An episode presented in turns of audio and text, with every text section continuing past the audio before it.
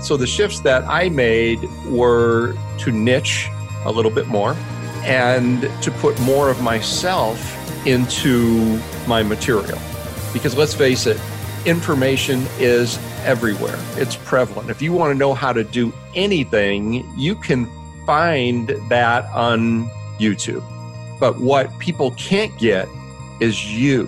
What people can't get everywhere is me. When I put my own spin on material and when I put my personality into it, and when I become more of the celebrity, which is a whole different business model, that's when people are going to follow you more and, of course, pay for it. That was Art Sobczak, legendary inside sales trainer and author of the book Smart Calling Eliminate the Fear, Failure, and Rejection from Cold Calling. In this episode, Art shares what he's learned from creating content in many different forms for sales professionals for the last 35 years, and how mastering sales fundamentals helped him transition from traditional direct marketing to building a thriving business online. You definitely don't want to miss this episode, so let's jump in. You're listening to the Content Heroes Podcast, where entrepreneurs, marketers, and creatives share how they've built profitable businesses on their own terms by creating content online. And now, your host, Josiah Goff. Welcome to Content Heroes, everyone. I am here with Art Sobczak, and he has been in the content creation game for over 35 years, mostly focusing on sales training and he has created content in just about every form imaginable. Thank you so much for being with us here today, Art. I really appreciate you being on the show. Josiah, thank you so much. It's an honor and a pleasure to be here. Let's start by talking about your journey and how you got into content creation and how it's led you to where you are wow, how much time do we have? so, a little bit about my business. I focus on sales training, primarily on using the phone in the sales process. Way back in the day, when I first started my business, started at the ripe age of 22, I left a cushy corporate job with the old AT&T when there was just one phone company. And a partner and I went and started a consulting company, which uh, really wasn't the smartest thing to do at the time because we left a nice corporate job with a guaranteed salary for a job. Actually, it wasn't even a job because we had no clients, we had no revenue coming in. So there's a little lesson for anybody out there. Try to have some revenue coming in before you leave the corporate job. And I know you left the corporate job. You might have had kind of a similar story from what I heard about your background, right? I had nothing, started from scratch. but anyway, we were cocky enough and naive enough to make it work being a consulting business. We were teaching people how to do telemarketing, which at the time back in the early 80s was not a bad word. Actually, AT&T spent a lot of money on showing people how they could use telemarketing and again, it was business to business inside sales as we call it today. But my partner left, decided he wanted to go to law school, and I decided I wanted to keep the company and I was going to make it work. But I also had enough business savvy to realize that consulting is not a good business model because it's one of those jobs where you make yourself obsolete if you do a good job. And I thought, I, I need to figure out how to get some recurring revenue. And therefore, my first information product was born and that was, I decided to do a newsletter, a sales tips newsletter. And actually, I started to do that in the first year. For the first year, I sent it out, and this was physically mailed. Okay. this was on paper because, well, of course, there was no internet back then. I physically mailed a sales tips newsletter and built up a mailing list to about 300 people. And the plan was after a year of people receiving this content, then I was going to hopefully get people to pay for it. And what happened was, after a year of sending it out every month, I sent out a letter, a direct mail letter, saying that hope you've got value from this. I'm going to actually ramp it up a little bit more, and we're going to charge for it. And I uh, sent along an invoice saying, of course, you're not obligated to pay it unless you want to, for $99. And so about a 50% response rate. Therefore, my first information product was born. And then also, what I decided I needed to do was be in the speaking business. Speaking was a lot easier than consulting because I could go out there and uh, give a one hour presentation or one day presentation or a couple day presentations and charge as much as we would for consulting gigs. The problem was I was terrified of speaking. I was pretty good at marketing, but I really just didn't want to get up in front of people, which was kind of weird because I was a, DJ actually in college for four years. But again, decided that if I'm going to make this work, I need to go out and be the best possible speaker I could be. Went out and got all the information I possibly could on it and uh, made myself into a great speaker and started picking up speaking gigs. Then, and I know you wanted to keep this within like what a four hour time window here. so, keeping this in the context of content production and marketing, I also realized that doing speaking gigs was a pay for play, where you go out, you show up, you're basically a high paid contractor. Although the money was great, I also realized I needed some additional recurring revenue besides the newsletter. So then I thought, well, how about training programs. So what I did then was I recorded a audio training course on cassette. It was called Telephone Selling Skills. I don't even have a copy anymore, but it was six cassette tapes and a workbook and sold that I think for about 200 bucks at the time, which was a fair amount of money back in the day. And people started buying it. That was the next information product. And I can keep going here, but it's your show. Wow, that's awesome. So, where did you really start to make the transition fully over into the online content creation? When this thing called the internet started up? if you want to do a timeline here, we're still back in the late 80s, and the internet wasn't even a thing until what, 96, 97? I was in content creation and content marketing way before this internet thing.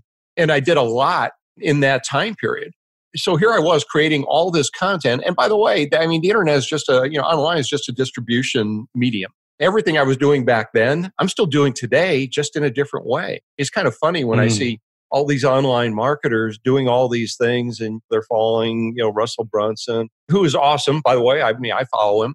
But you have a lot of people who think that these guys invented this stuff this stuff was rooted back in the old direct response marketing back in the day. And I don't want to sound like the get off my lawn guy, but I was doing these things in print way back. What I did was I had all this content. People say, well, do you have a book? Do you have a book? And I thought, well, no, I don't have a book, but I've been writing this newsletter for five, six years. I've got files and files of stuff. And I decided, well, what I'm going to do is I'm going to come out with a book. And I went through all my past newsletters, categorized them by topic, and put my first book together which was called How to Sell More in Less Time with No Rejection Using Common Sense Telephone Techniques. And basically, I just stitched together everything that I had already created and sold, by the way, and put it into book form, released that. And many of the people who had already been getting the newsletter bought the book. And then other people were buying the book, and I was selling that through direct response marketing. And that was before Amazon, by the way. that was, again, another form of content. Also, during the meantime, to generate leads, what I was doing was the form of what's known today as the lead magnet. I did several booklets, like 29 uh, telephone tips that sell. It was a booklet. You could send me a self addressed stamped envelope and we would send that booklet to you. Generated thousands of leads that way. Of course, when we sent that out, then we would sell them the book, we would sell them the newsletter, sell them on speaking gigs. Then I got into the seminar business after that, in addition to picking up in house speaking clients. And by the way, everything that today I still speak on, I've done over 1,500 training programs over the years. Everything that I speak on was first something that I wrote and put into the newsletter, which then showed up in the book. Today it's in my podcast. I guess the lesson for any content creator here is that anytime you create something, you can deliver that in in all different mediums. And no one is going to get your content and consume it in all of the various ways. Because one thing that you probably have found out is that you have some people who say they're just not podcast people. I've got other people who say they're not readers which blows my mind by the way. Whatever we create we can repurpose in so many different ways. I mean i'm kind of the king of repurposing I just don't create something once. I'll probably put it out in five or six or maybe 10 different formats. Wow. So, what is your primary format these days? Are you still doing writing first or are you recording audio video first? What does that look like? Well, I, I would say yes, but just however, I, however it comes out. Well, I, I'm not sure what's first because hmm. today what my business looks like is I still speak for clients. I still do the high paid speaking gigs, not on the road as much because I can do what we're doing here, can be in front of a camera and a microphone, which I do all the time, delivering webinars, delivering seminars, still doing some speaking, a little bit pickier about what I take on there. And right now, doing the third edition of my flagship book, which is called Smart Calling Eliminate the Fear, Failure, and Rejection from Cold Calling, which really was the first book I did with a major publisher. I had self published four of my own books before I did one with a major publisher. And by the way, major publishers are not in the business of selling books, they're in the business of printing books. They mm. want us as celebrities and speakers and authors to sell the books, which I have over the years. So 10 years after the first edition of that came out, I'm doing the third edition right now. And everything that I'm updating in that book, which is about 30% of the book, is not surprisingly everything that I've written since the second edition came out seven years ago. And I'm stitching it together. I mean, why would I reinvent the wheel? And I've got so much more material than I could possibly put in that thing. Other formats, I've started doing a podcast funny story on the podcast. I did my first podcast when the iPod, who has one of those, first came out, which was probably 10 years ago. Back in the day, I just simply did some audios, some MP3s, and I put them up online. I'm not even sure how people were able to download them. I gave up on that because it wasn't a thing back then. But then, of course, obviously, over time, podcasts became more popular. Actually, it exploded in popularity. And I still was telling myself this story of, you know, been there, done that, tried it. But then I'm hearing from other people going, Art, you got to be doing a podcast. Oh my God. So about a year ago, I finally looked into it more because a friend of mine said, no, you've got to do it. And I looked at it and thought, oh yeah, I should be doing this. As we had discussed before, I went from idea to first episode in about three weeks, and now we're about a year into it. So that's another hmm. format, but I've got just about as you said in the inter- introduction, I've still got every other format out there. I still do a monthly newsletter that I started doing 35 years ago. So it's like writing a term paper every year for 35 years. uh, so still doing that. We're not printing it anymore. We're just doing it as a PDF. I've got a Facebook community.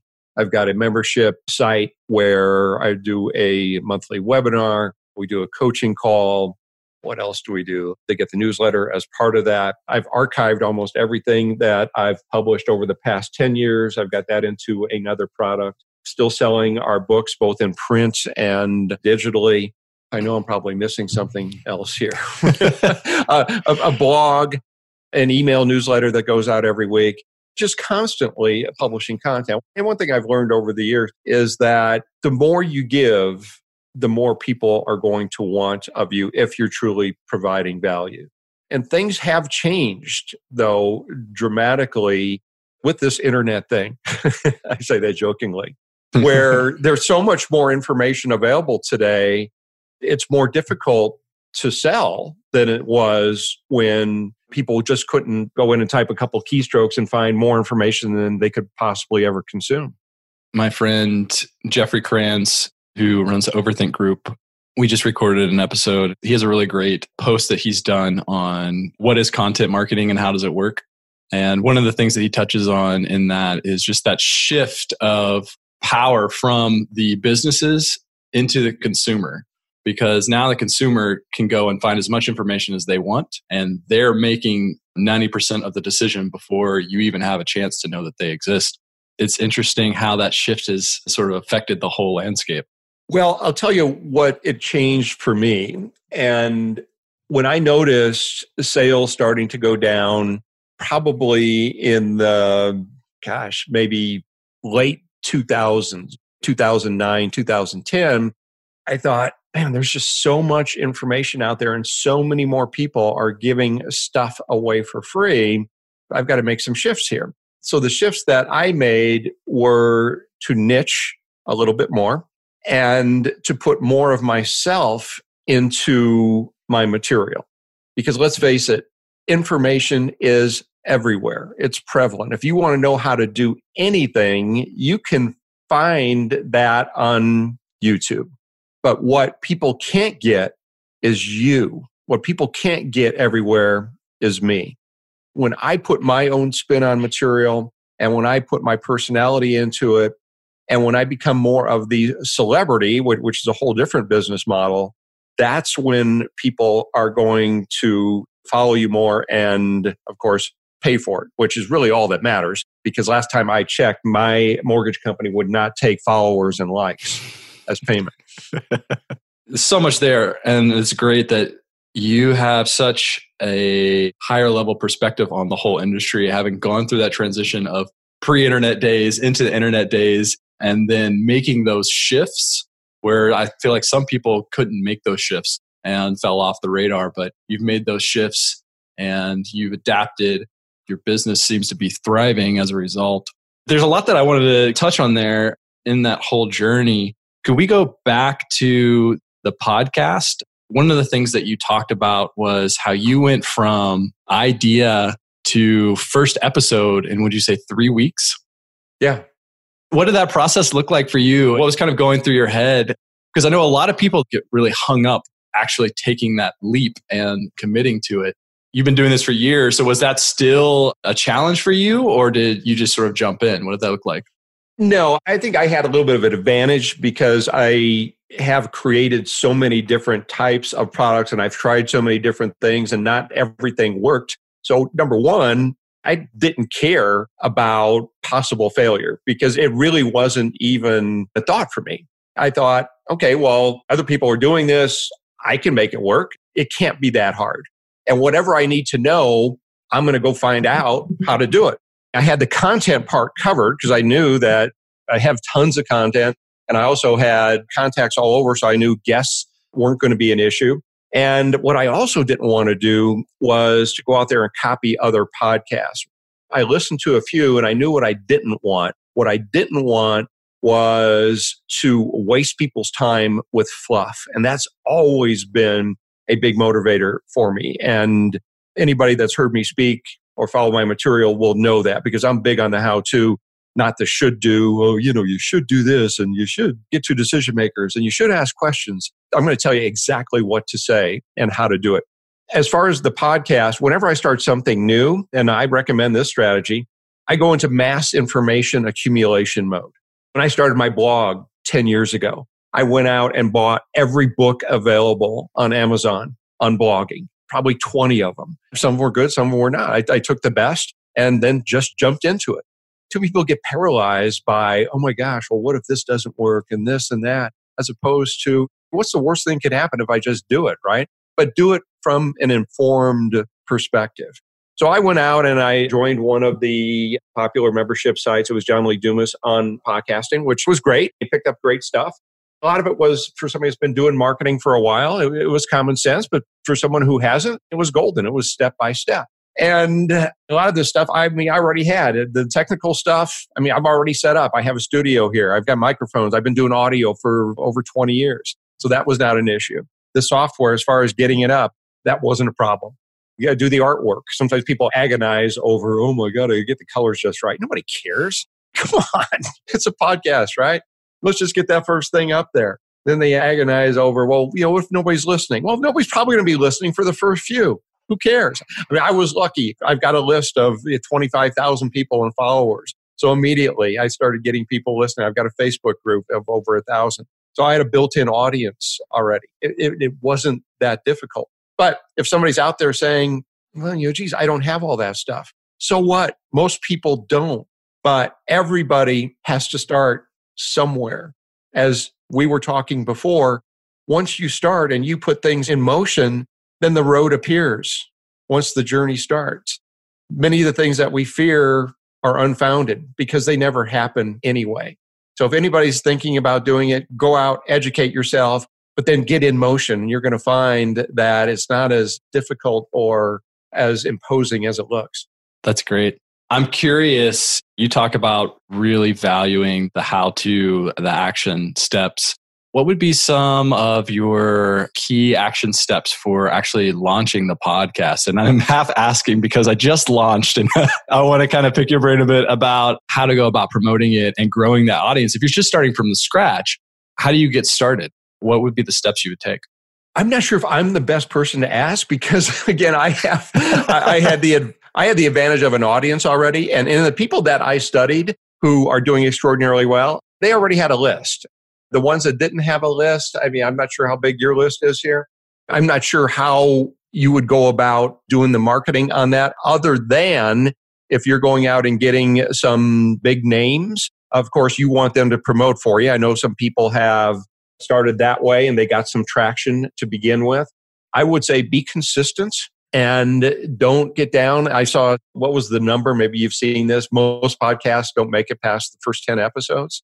Well, what's going to happen is once you have self integrity and consistency, it just becomes non negotiable. You continue doing it and you put a promotion plan in place. You're a savvy promoter just based on what you told me so far to, to get the reviews that you've gotten. I would continue doing that. I would get people to share with their audience, and I'll share this with mine. You're going to get some traction that way. There's a number of best practices out there. I'm not the expert on this. I would encourage you to, like you have, is go get the books, go study the people that do this for a living.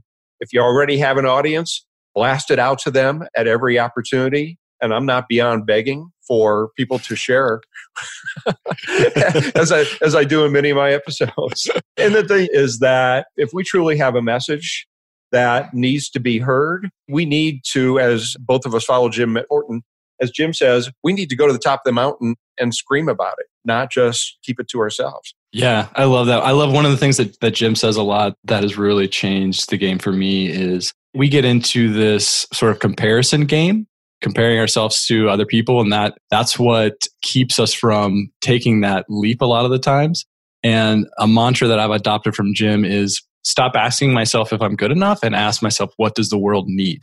And by shifting that focus off of me and onto like how I can serve people, that just dissolves that whole fear because it's not about me anymore. And then I can show up and I can let whatever needs to happen happen and facilitate it where I can, but then just still stay detached from it so that I don't get caught up in my own head. I love that. And that is such great advice. There are so many people who are sitting in the sidelines right now who had the same idea that you did and still have that idea. And they're not doing anything because they're worried about what some people may think. People they don't know, who they will never ever talk to. Why in the world would we care about them? Or they're comparing themselves to some of the biggest podcasters out there. I'm looking at this as, again, just an additional mechanism where I can help more people. And I am to the point in my career where the money is great, but I'm not doing it just for the money. And I truly do think about how many more people can I help? If I compared myself to some of the huge podcasters out there, I'd probably say, oh, what's the use? I'm less than a year into it. We're going to hit 100,000 downloads probably next week.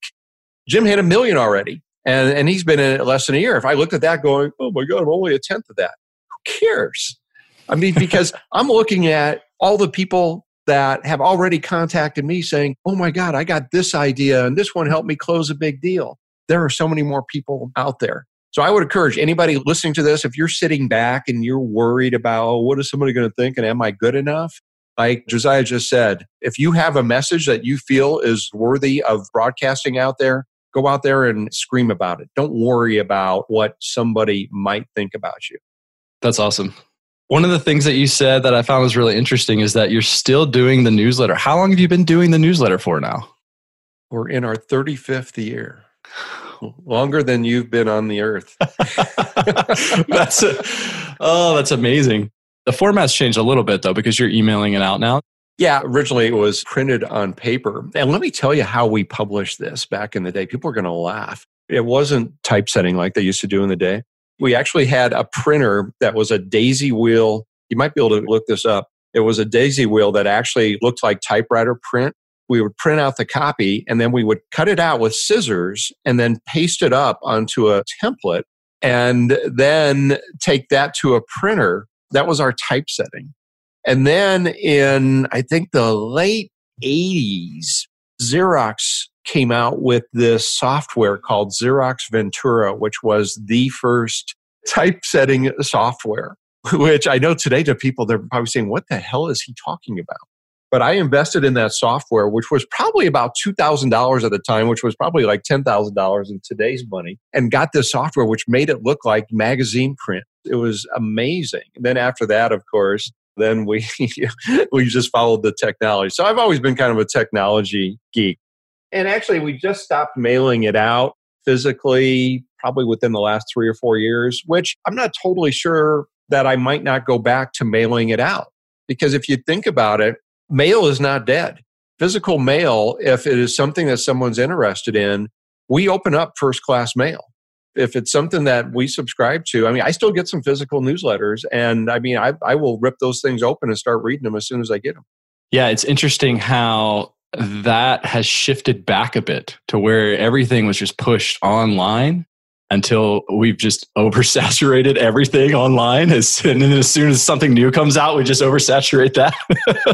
I've heard that too. Like people have started supplementing their online campaigns with more physical and they'll actually like mail out packages and put little i think john jantsch had talked about this putting something bumpy inside of it so that they actually open it up they've seen really great roi on getting that sort of thing in place so it's interesting how it's getting a resurgence for some people it's never gone away and uh, again i built my business originally using direct mail and a person who I can actually call a friend because I, I, knew him since way back in the day, and he's in ill health right now. Hopefully, he's going to make it. Is Dan Kennedy, and Dan Kennedy to me is one of the greatest direct marketers of all time. And Dan coined the term lumpy mail, which is what you're talking about, which ah. is putting something in an envelope that is three dimensional. Some people call it 3D mail you get something in a package that just looks a little weird, naturally it's going to uh, create some attention and get open. And, and that's the goal of all direct mail. First get open, then get read.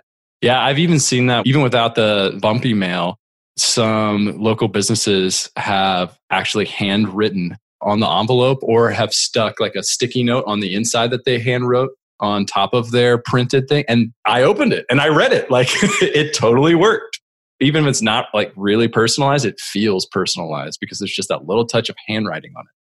I actually have to laugh because those things were being used in the in the late seventies, early eighties.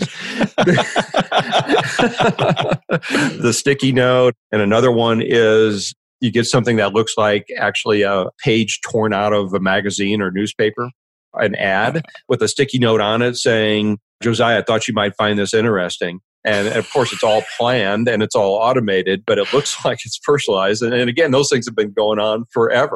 And, and yeah, they're making a resurgence. And, and why is that? Because they work. You're right. I mean, I've been around and, and have used most of every new shiny object that's come out because, oh, it's the new thing. Let's face it, the fundamentals work. Yeah, absolutely. So we, we've covered a lot of stuff starting off doing direct mail and then the newsletter and, and speaking and consulting and then transitioning more online podcast facebook group. You have a youtube channel. My big question here is like how do you keep track of all of that? Do you have a team behind you? You have like a bunch of processes in place? What does that look like logistically? I have to say that i am not a good business person in the sense that i delegate a lot over the years, I've gone from having staff, I mean, an office building, and I learned really early on that I was a great salesperson. I was a great marketer, a great speaker, not a good manager, and not a good delegator. I really didn't like the thought of having to manage a lot of employees. And as a result of that, I didn't get to be as big as I probably could have been with 100 employees and you know 100 million sales and all that. But that's okay because I've done okay. It's not how much you make, it's how much you keep. To answer your question, right now I am pretty much a one man band with some contractors and uh, having some virtual stuff done. I do have a lot going on, but the thing is that there's no such thing as time management. There's only priority management. And people waste so much time by not doing things that actually give them a result. It's not that tough to throw up some posts. It's not that tough to write something that is going to provide some value. Once you have a process in place, it's not that tough to do a YouTube video because you don't have to reinvent the wheel every single time. Plus, again, once you create something, you can put it out there in a variety of different mechanisms and you can use automation for a lot of it as well. Now, I'm not sure if you're doing this, but with the podcast, I've got some software that as soon as the podcast goes up, it actually creates a blog post in WordPress, then it actually creates a YouTube video, and it actually creates a Facebook post. So all that's done once I hit publish wow. in my podcast software. I knew you could do some of that automation, but I definitely have not taken it to that level yet. So much great stuff here, Art. Before we start to wrap up, one last question. You've done so much over the course of the last 35 years. For the people who are early and just kind of getting started today, what would be the one, two, three things that you feel like would help them the most to really start crushing it with online content? That's a great question. And it's different today than it would have been 15 years ago. So here is what I would suggest. Number one, there's that old phrase, there's riches in the niches. And that is so true because there's so much noise out there today, because there's so much free information. I would suggest that you pick an area that you can own. Okay. And you may not be the best at it, but you don't need to be the very best at it, but you should strive to become the best at it. And I mean better than excellent. Become the guy or the gal who is going to be known for that particular area. You don't need to pick a big niche. I mean, you can pick a small niche.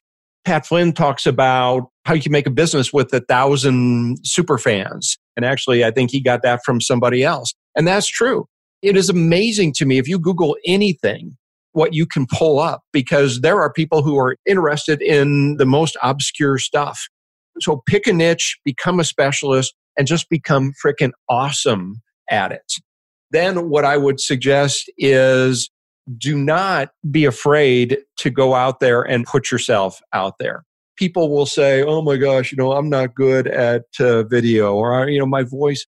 People don't care. Okay? What people want is they want to relate to you.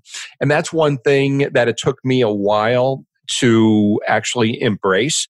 And actually, I was kind of forced into it because I had to differentiate even more. There's only one of you. Anybody can put out the same kind of information as you, but there's only one of you. Now, there were people, for example, in my business who have built huge businesses based on their celebrity. And their material isn't any better than mine. Matter of fact, I'll put my material way above theirs, but they're tremendously successful because they've made themselves into a celebrity. How did they do that? They put themselves out there and they were different. And I'm not outrageous. But you know, I'm not saying don't do it yourself because there are some people out there, they're known for screaming and ranting and raving, and you're going to get some followers. So, whatever your shtick is, I would suggest that you have something that differentiates you. Some people could say that's your brand. Again, whatever that is, that is one thing that nobody else in the world has. So, if you combine that with awesome, awesome content in a niche now you've got a formula for just crushing it out there. And if you have all those things, the world needs you. So you need to make sure that you're out there and telling people about it, screaming about it. Awesome. Oh, this has been so great, Art. Before we sign off, will you uh, just share with us where everyone can find you online? Yeah, they can find me all over the place. but if you want to contact me directly, I would say start at my uh, blog site, which is smartcalling.com. Smart Calling is my flagship book and product. We're transitioning actually over to that. So go to smartcalling.com. I've got tons of free stuff there. You can connect with me on LinkedIn. My name is Art Sobczak, S O B. You can remember the S O B part. C Z A K. connect with me there. And if you do, mention that you heard me on the podcast because I'm big on non generic LinkedIn connection requests. Matter of fact, I have a video, a YouTube video on how to do that. All right, this has been so great. Thank you so much for being on the show. We really appreciate it. Josiah, my pleasure. Let's do it again. And uh, I know your podcast is going to crush it out there. Hey, everyone. Thank you for listening to the Content Heroes podcast. I just wanted to take a second and let you know that we have some amazing guests planned for the coming weeks. So if you haven't already, go ahead and hit subscribe so you can make sure to catch every episode. And if you enjoyed today's episode, go ahead and leave a five star review to help make it easier for other content creators to find and enjoy the show. Lastly, I'd like to invite you to join our Content Heroes Facebook community where you can connect with other online content creators to share, learn, grow, and have fun. To join the group, just visit contentheroes.com slash Facebook. Once again, that is contentheroes.com slash Facebook.